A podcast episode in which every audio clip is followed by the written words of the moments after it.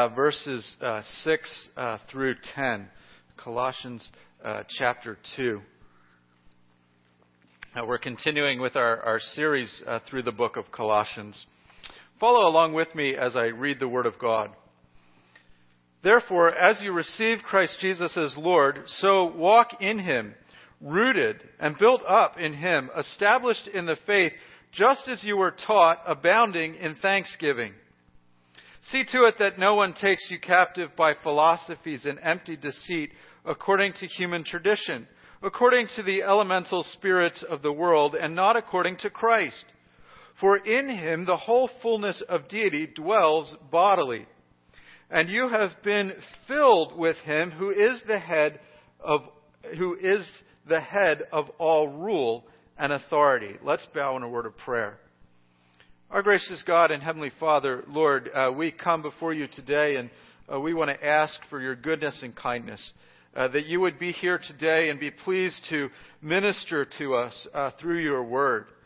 I pray that you would hear uh, not my words, but that your words would be here today. That, that it would go forth with the power of your Holy Spirit and your kindness would would touch us. And we thank you, even as we sang, that these words are ancient words, but they are true. And you have brought them to us through Jesus Christ, through his work, through the work of the Holy Spirit, and through the men that the Holy Spirit carried along uh, to write them down, every word being inspired and, and breathed out by you, O God. We praise you for this. In your name we pray. Amen. I know that some of you uh, like to garden. Some of you like to plant flowers. Uh, some of you have been helping around the church with the flower beds and, and mulching. And there are a few uh, flowers out there that recently were moved from the, the bed out front, which were redone, and some of the old flowers were put along the side of the house, uh, or along the side of the church. Uh, and I've been trying to faithfully do my duties, and, and that includes watering those flowers for, for you. Um, and for me, I like flowers too.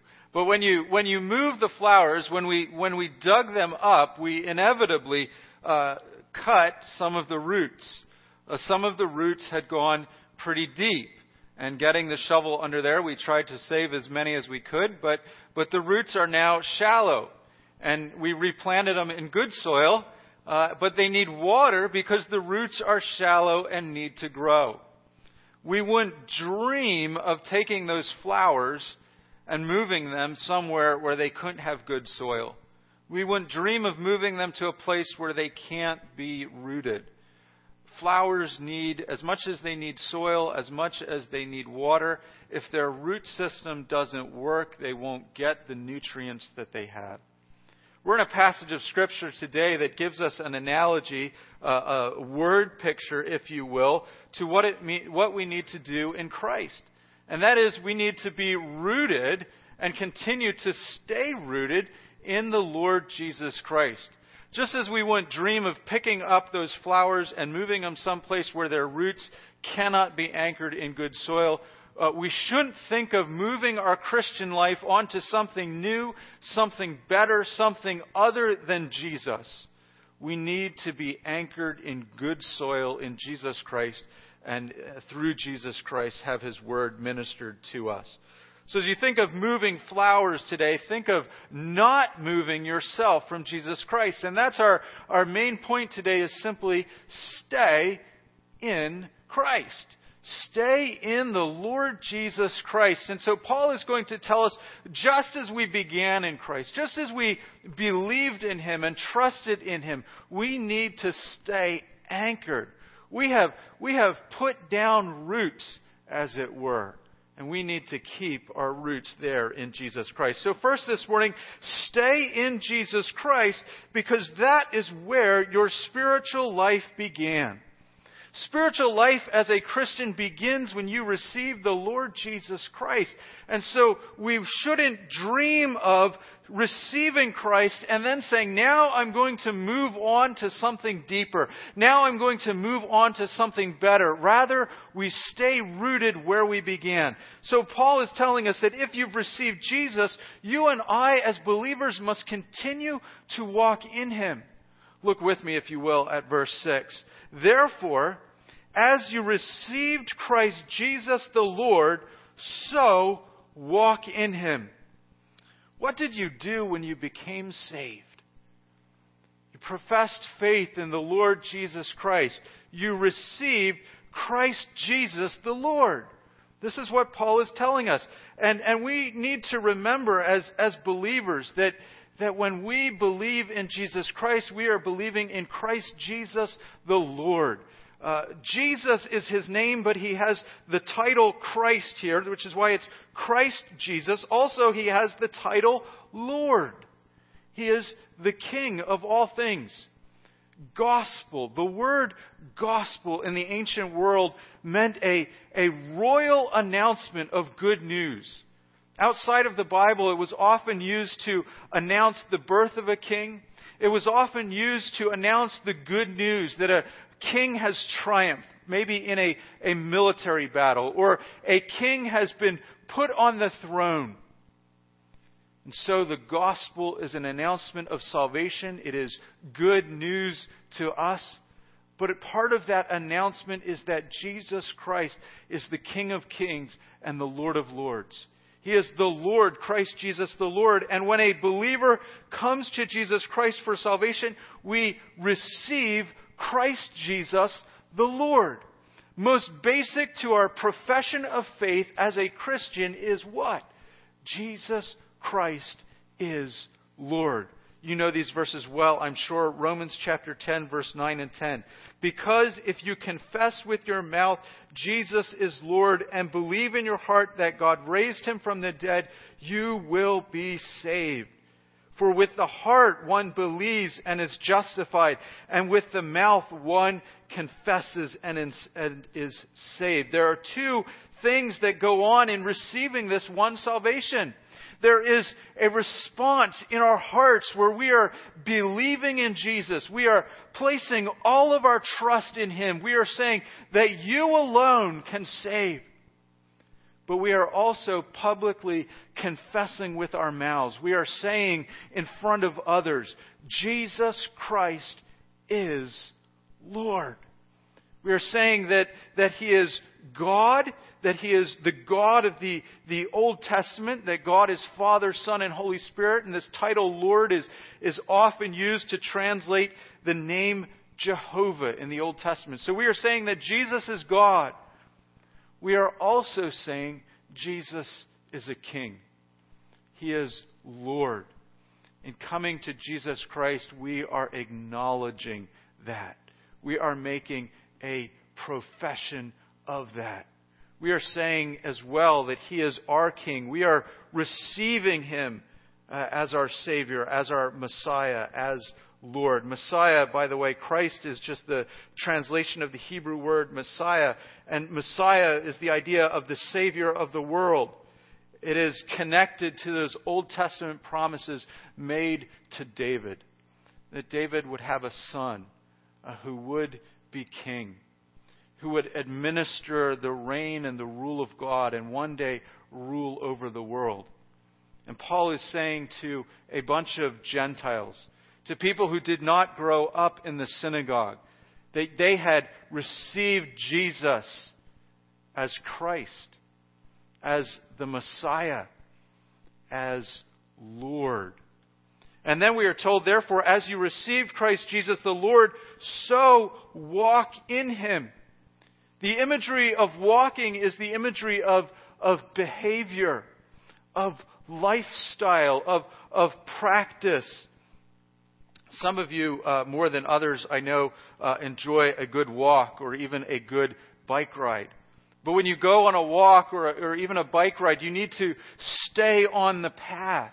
You have a, a goal in mind, somewhere where you are going, and you need to stay faithful to the path, continuing to put one foot in front of the other until you reach the goal.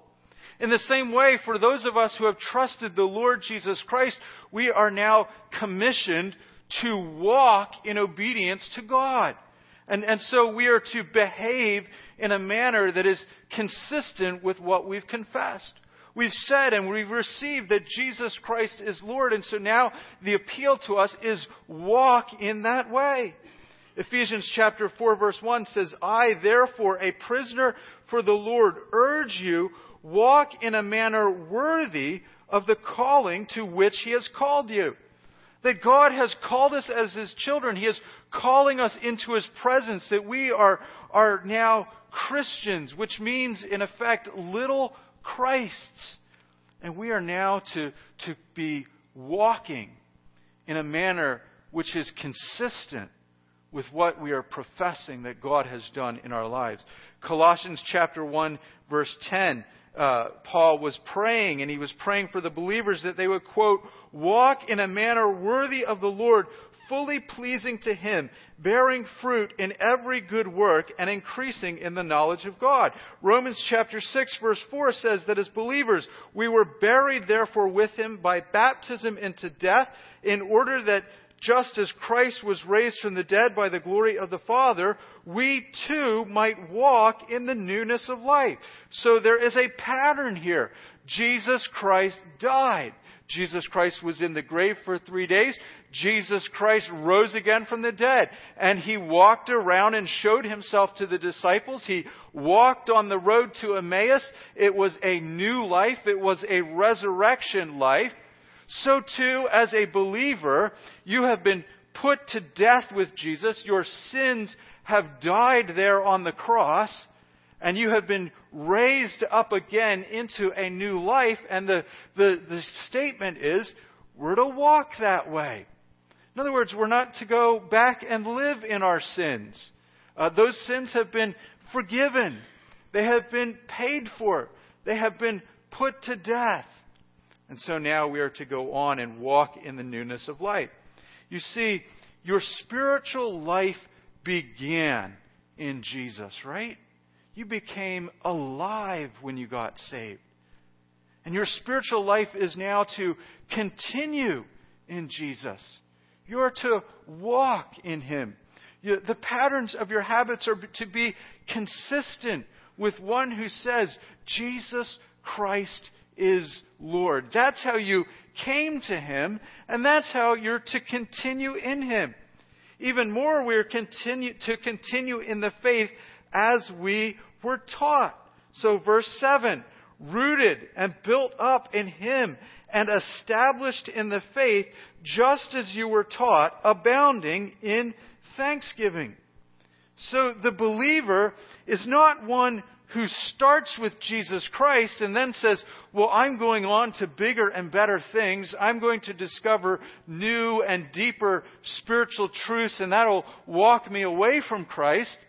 The believer is, is one who, it's like digging in your garden, where you go down deeper. When we transplanted these flowers, we dug little holes for them. And, and we took one of these flowers and it came with a, a giant root system. And we dug, had to dig an even deeper hole so that it could sink down in. And then we filled up the sides uh, with dirt. And now those plants are going to go down deeper than the roots had already gone. And we're, we're giving them water so that they might do that. You see, that is how your spiritual life is to be. You, you started in Jesus and God wants you to go deeper in being rooted in Jesus. Uh, the, the way that you started by trusting in the Lord Jesus Christ is the way that you continue. You grow in your trust. You grow in your reliance upon Him. But you never move on from the Lord Jesus Christ. I don't know if you've ever experienced this as a Christian, but I have, where sometimes as a Christian you feel like you're relearning lessons that you already know. But the Lord challenges you in a, a new way. Perhaps you know that God is trustworthy, but then God walks you through a difficulty. And suddenly you really find out where the rubber hits the road. You really find out that Jesus really is trustworthy because you have to lean on Him in a new way. It's kind of like when a, a drought occurs in your garden. And when a drought occurs, the roots of the plants have to grow deeper. And when they grow deeper, they find refreshing water. When a struggle comes up in your Christian life, the roots need to go deeper into Jesus. And you find that refreshing water. So often we face the temptation when the struggles arise to say, Is Jesus really my all in all? Is Jesus really all that I need? Is Jesus Christ going to be sufficient? And, and, and perhaps, uh, like a plant might try to reach out and find new sources of water, perhaps we're tempted to, to dabble in other things that are outside of the Lord Jesus Christ.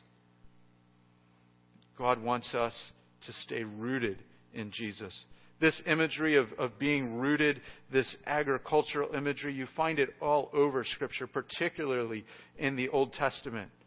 In Psalm chapter 1, Blessed is the man who walks not in the counsel of the wicked, nor stands in the way of sinners, nor sits in the seat of scoffers. But his delight is in the law of the Lord, and on that law he meditates day and night. And he will be like trees planted by streams of water that yields its fruit in season. Its leaf does not wither, and all that it does, he prospers. In John, there's the imagery where Jesus is the vine and we are the branches, and we are to stay tethered or anchored or rooted uh, in the vine. It's all over the pages of Scripture. But we only become strong in our faith. We only grow as Christians as we continue to stay rooted in Him. Colossians chapter 1 verse 23 warns us to continue in the faith. You see, just as you believed in Jesus Christ and you received Him as Lord and Savior, we are to continue in the faith lest we fall away. Chapter 1, verse 23.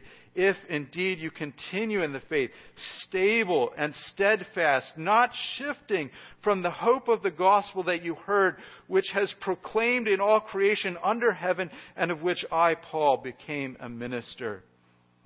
Deep roots in a plant or on a tree can survive strong storms. I don't know if you've ever been in an area where, where trees have been blown over, but it's always the ones that are in shallow soil with shallow roots that are knocked over the quickest. It's those trees that have burrowed down into the, the good, refreshing soil that stay strong. In the same way, it's the Christian who has anchored his life deep into Jesus Christ, who has committed himself or herself to staying steadfast in the faith, to continually trust no matter what hardships come up. That is the Christian that stands through the storms of life, is stable and steadfast, not shifting around from the hope that we find in Jesus that comes to us in the gospel. And then in verse 8, we are to stay away from what is not according to Jesus Christ. Look at verse 8 with me, if you will. See to it that no one takes you captive by philosophy and empty deceit, according to human tradition, according to the elemental spirits of the world, and not according to Christ. So, on the one hand, it is stay in Christ as you have received Him, walk in Him. On the other hand, it's the warning that it's don't go over here. Don't go into those things that aren't according to Jesus Christ. Those other philosophies, those other religions, those other forms of belief. Even, is particularly in our day and age, those subtle forms that want to mix Jesus Christ with other kinds of practices or other kinds of beliefs. You think here of, of taking someone captive, and you, you think almost of the imagery in your mind of a, of a highway robber who comes upon someone and assaults them and, and jumps them and, and takes their money and then binds them up and leads them off. In the ancient world, if you traveled on a road, you had to worry about being taken captive, perhaps even sold into slavery. And we're to see that no one takes us captive by, by coming to us and saying, you know, that Jesus is a really good guy, but, but let me help you find something that'll take you even deeper something even better. You know, the church has believed in Jesus for 2,000 years, but you know what? There's a better way of trusting Him now that I've discovered. Those are the signs of someone trying to lure you someone trying to, to tempt you, to trick you.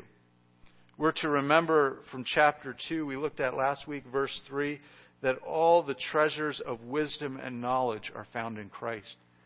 And so someone comes with a philosophy, with a religion, with a set of rules or another kind of belief that leads you away from Christ, that says the wisdom that you need isn't just found in Christ, it's found in what I have to teach you. We're to be warned that these things are empty and deceitful. Obviously, when something is deceitful, it's a lie. And Paul has reminded us in chapter 1, verses 5 and 6, that the gospel is the truth.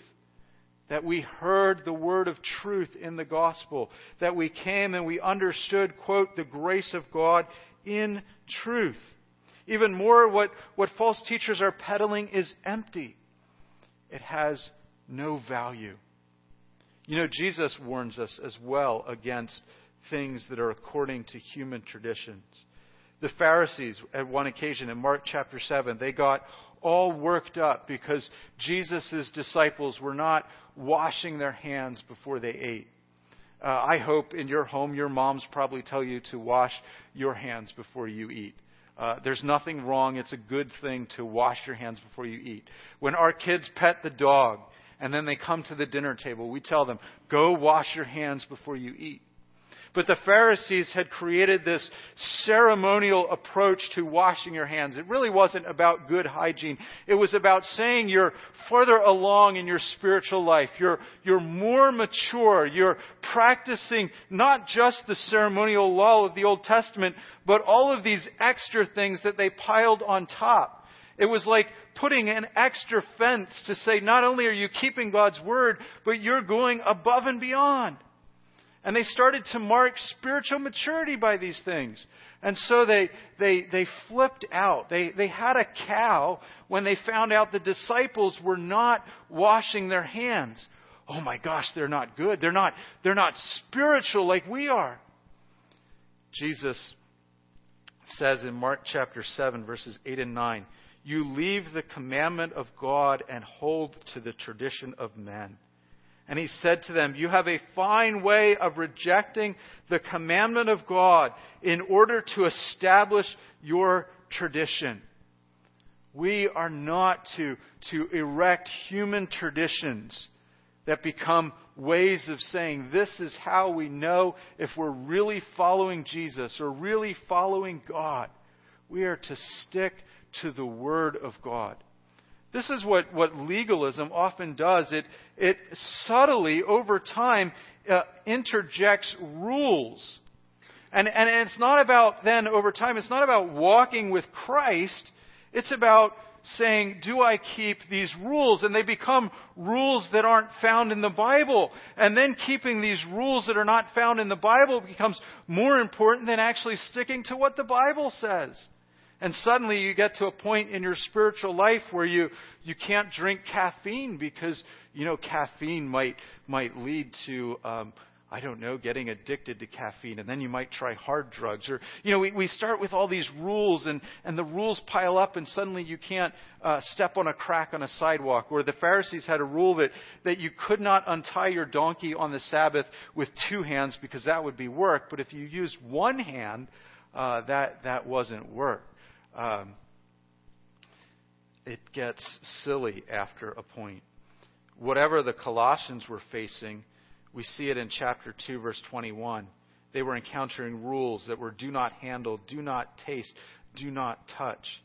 Uh, there was actually recently a preacher, and the, the clip went around on YouTube, who, who said that believers shouldn't eat seafood because it's in the Old Testament law.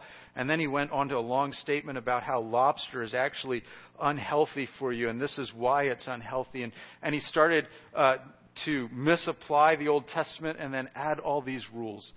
I am so glad the rules do not handle, do not taste, and do not touch do not apply to us, particularly when it comes to lobster, because I enjoy a good lobster.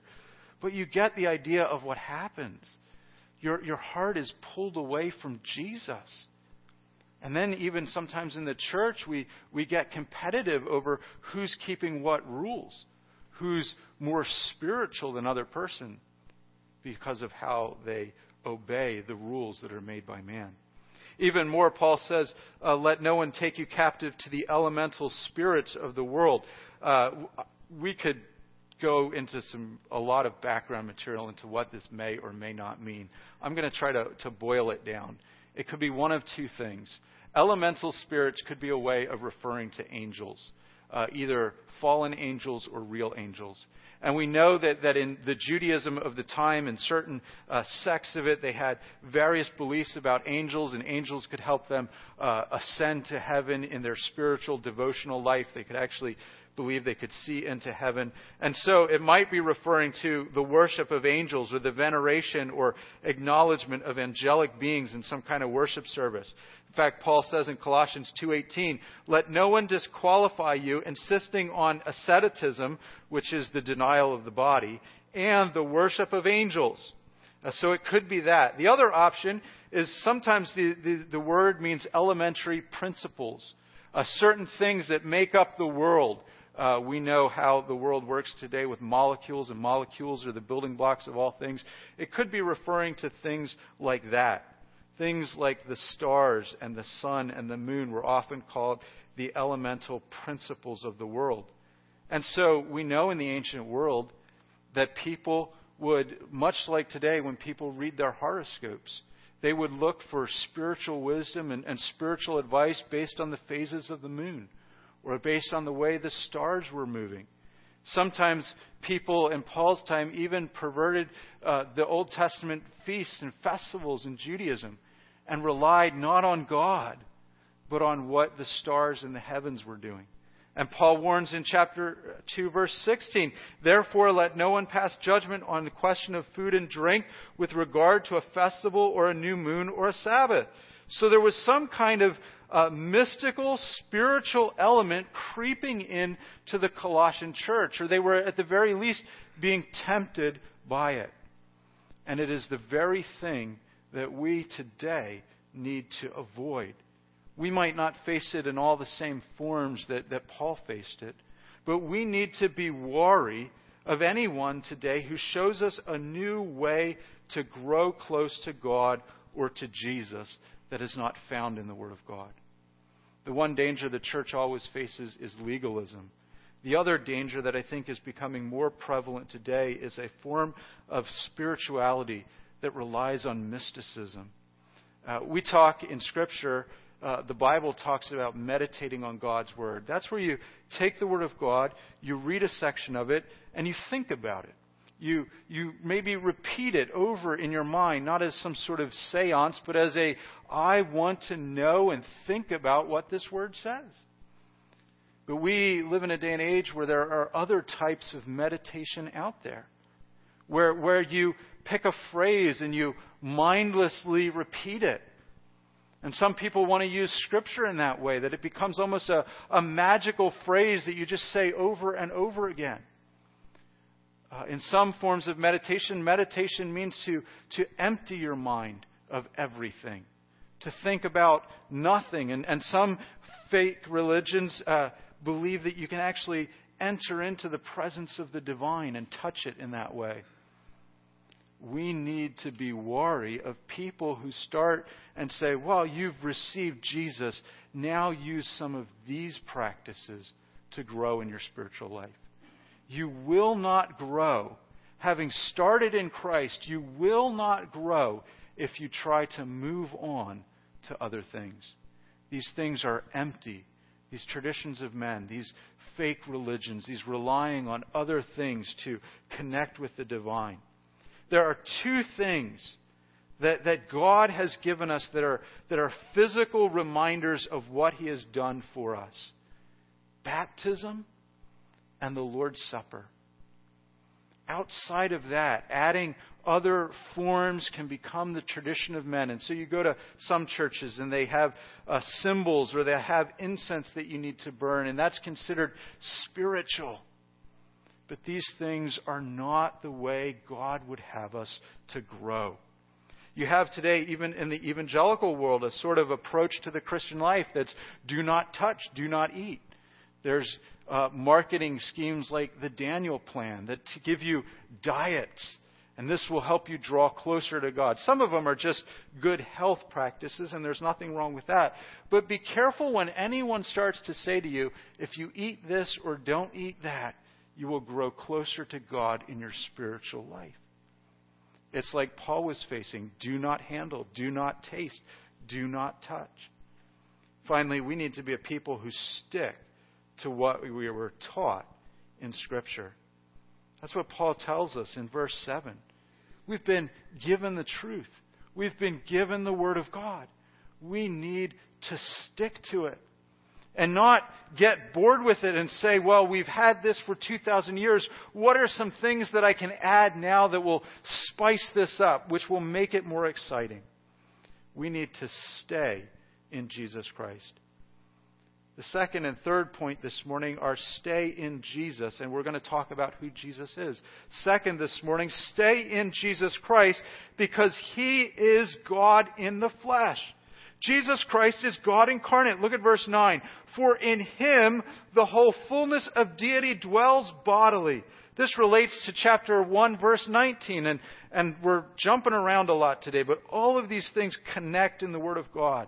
Verse 19 says, For in him all the fullness of God was pleased to dwell. Jesus Christ is God in the flesh. The Son of God, the eternal Son, who shares completely in the divine nature of what it means to be God. He comes down and he takes on true humanity. Hebrews chapter 2 tells us that he shares in the flesh and blood, partaking of the same things. In other words, I am, I am a human being of flesh and blood. Uh, you know the Shakespeare line, if, if you prick us, do we not bleed? If you prick me, I will bleed. If you pinch me, I have flesh. Jesus Christ, without stopping to be the, without ceasing to be the eternal Son of God, Jesus Christ took on himself true humanity. You could pinch his skin. You could poke him and he would bleed. If you had an x ray, you could take an x ray or an MRI of him, and he had everything that a human being has. And yet he was truly God the Son. John chapter 1, verse 14 says, The Word became flesh and dwelt among us. This word dwelt among us could be translated tabernacled among us. You remember how in the Old Testament there was the tabernacle? Remember how the glory of God, that great cloud, uh, the Shekinah glory, would, would come down and it would take up residence inside that tabernacle, and everybody knew that God was with his people because that glory was in the temple with Jesus Christ, everybody knew that he was truly God because that glory was with us in a human body. When you saw Jesus, you saw God. And that moment where he took the disciples up onto the Mount of Transfiguration, he gave them just a picture of that glory as it shined through his humanity.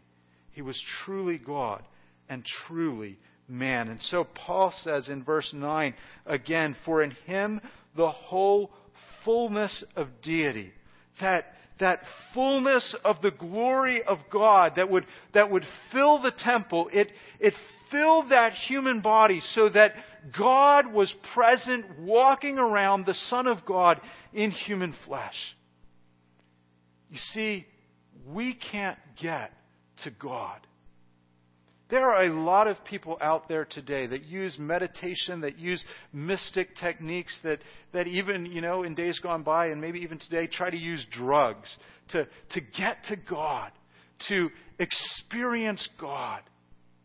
But we can't do it. God had to come down to us. Jesus Christ is the presence of God who came to earth. Why would you want to start with Christ and say, Jesus is God in the flesh, and then go on to, to some other religion and say, I don't need Jesus to be my mediator. I don't need Jesus in the flesh. I can use some sort of mystical technique and I can get to heaven and I can see God. The big hope that people have in the world today is to know God and know if He is real. And they use all kinds of other false religions to do that. They use all kinds of philosophies, deception, all kinds of meditation all kinds of Eastern New Age stuff that is becoming popular. And here we have the truth that God came to us. Scripture says in 1 Timothy 2 5, For there is one God and there is one mediator between God and man, the man, Christ Jesus in Colossians 1:20, Paul says, "And through him, through Jesus, to reconcile him to himself all things, whether on earth or in heaven, making peace by the blood of his cross." You see, Jesus Christ is that mediator. I can't go up to God. I shouldn't ever buy into practices that say I can go up to God if I just do this or do that but God has come down to me in the person of Jesus Christ. And if God has come down to me and you have received Jesus Christ as Lord, won't you please stay in that? Stay grounded in that. Recognize again afresh that, that, it, that in my life, I don't have the power in and of myself to draw close to God.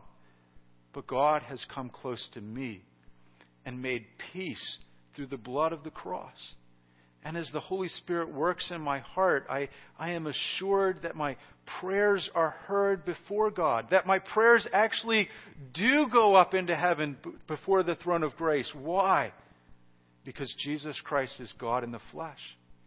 And now he has returned to heaven in a resurrection body where he is interceding for me.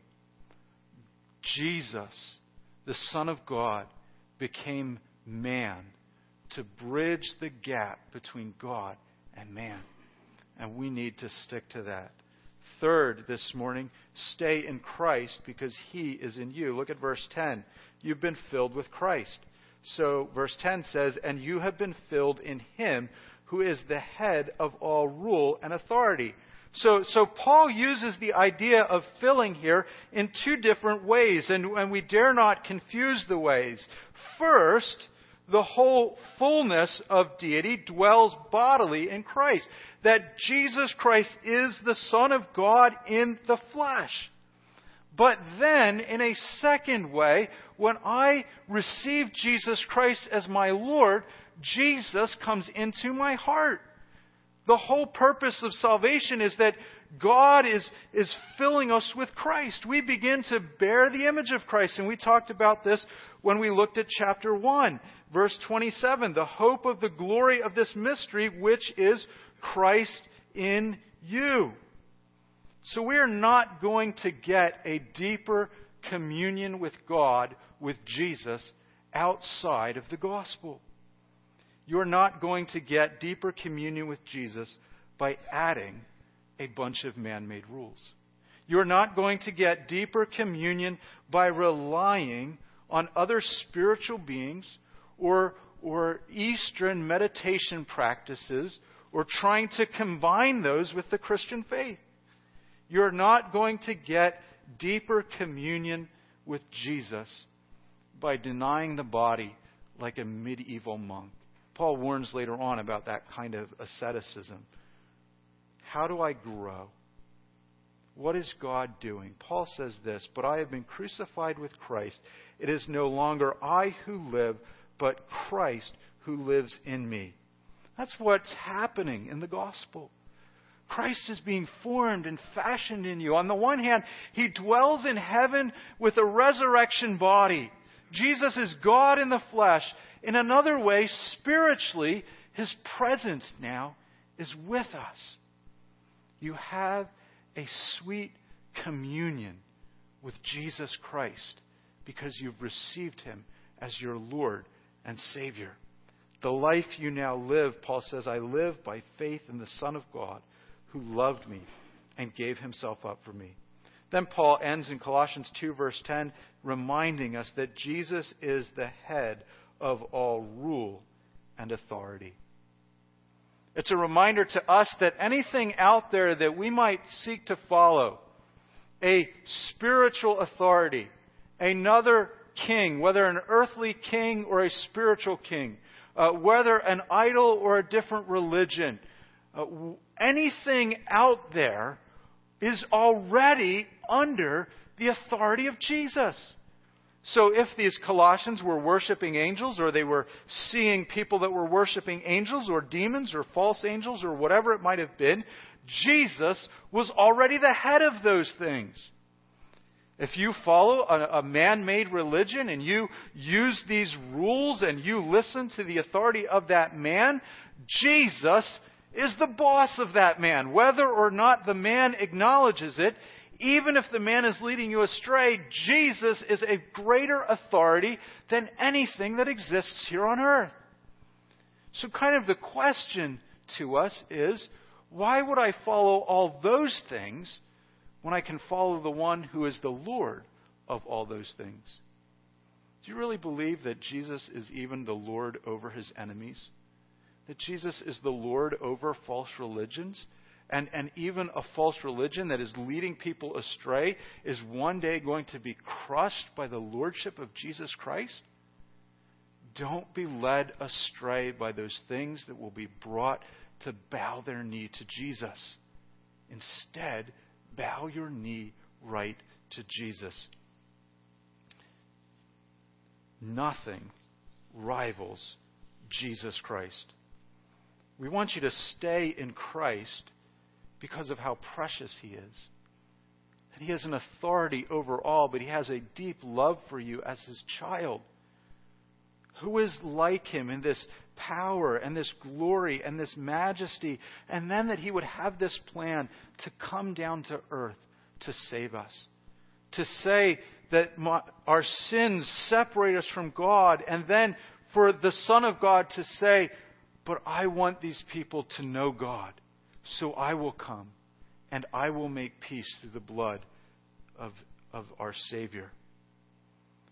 You think about this. Do you know Jesus Christ? We live in a day and age where many people claim to know him. Have you received him as Savior and as Lord? If you know Christ, think about this. How is it that you got saved? You heard the word, either through a preacher or someone sharing their testimony, or maybe you read a tract, but something about the Word of God or from the Word of God got to you. And it opened your eyes, and you received Jesus. That same way that you came to Jesus, the Word of God being active through the Holy Spirit, is the same way that God has spiritual growth for you. You walk in Him, you continue in Him, you feed yourself through His Word. Or you are fed His Word by coming to church, and you communicate with Him by talking to Him with prayer. But the same way you began is how you continued. You received Him, walk in Him. Want to finish with just a reminder that, that today, in our world, old methods that are traditions of man are becoming popular even in the evangelical church. There are books out there, there are churches out there that, that are not sticking to the Word of God and saying, You've received Jesus, stay in Him. But they're using other things. It's becoming popular now to rely on liturgies or, or things like the stations of the cross, which are images of Jesus on the cross, and you walk around and you look at them and you meditate on them. There's nothing wrong with thinking about what Jesus has done. But we need to be really careful that we don't take something man made and put it between us and God and say, this will help you get closer to God. I don't know if you've ever heard of what a labyrinth is. It's kind of a little diagram that, that it's like a circle with a, it almost looks like a maze. And, and the idea of a labyrinth, and it, it actually has roots in, in ancient, I think it's medieval Catholicism. And, and you, you walk along these paths and you're to meditate at, at various stages. And, and there are people that, that find this attractive.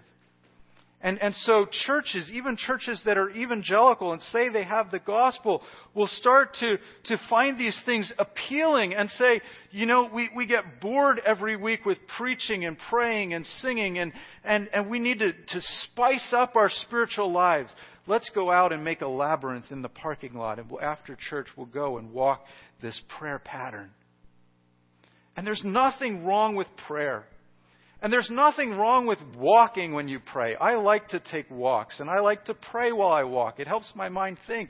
But when you start to add these things as practices and say, this will help you grow closer to God, you are, are subtly, having started with Christ, you're walking away and using things in your spiritual life that aren't according to Jesus Christ.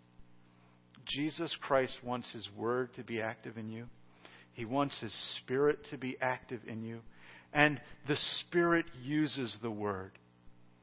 But don't be led astray by empty philosophies, by rules of men, by other religions.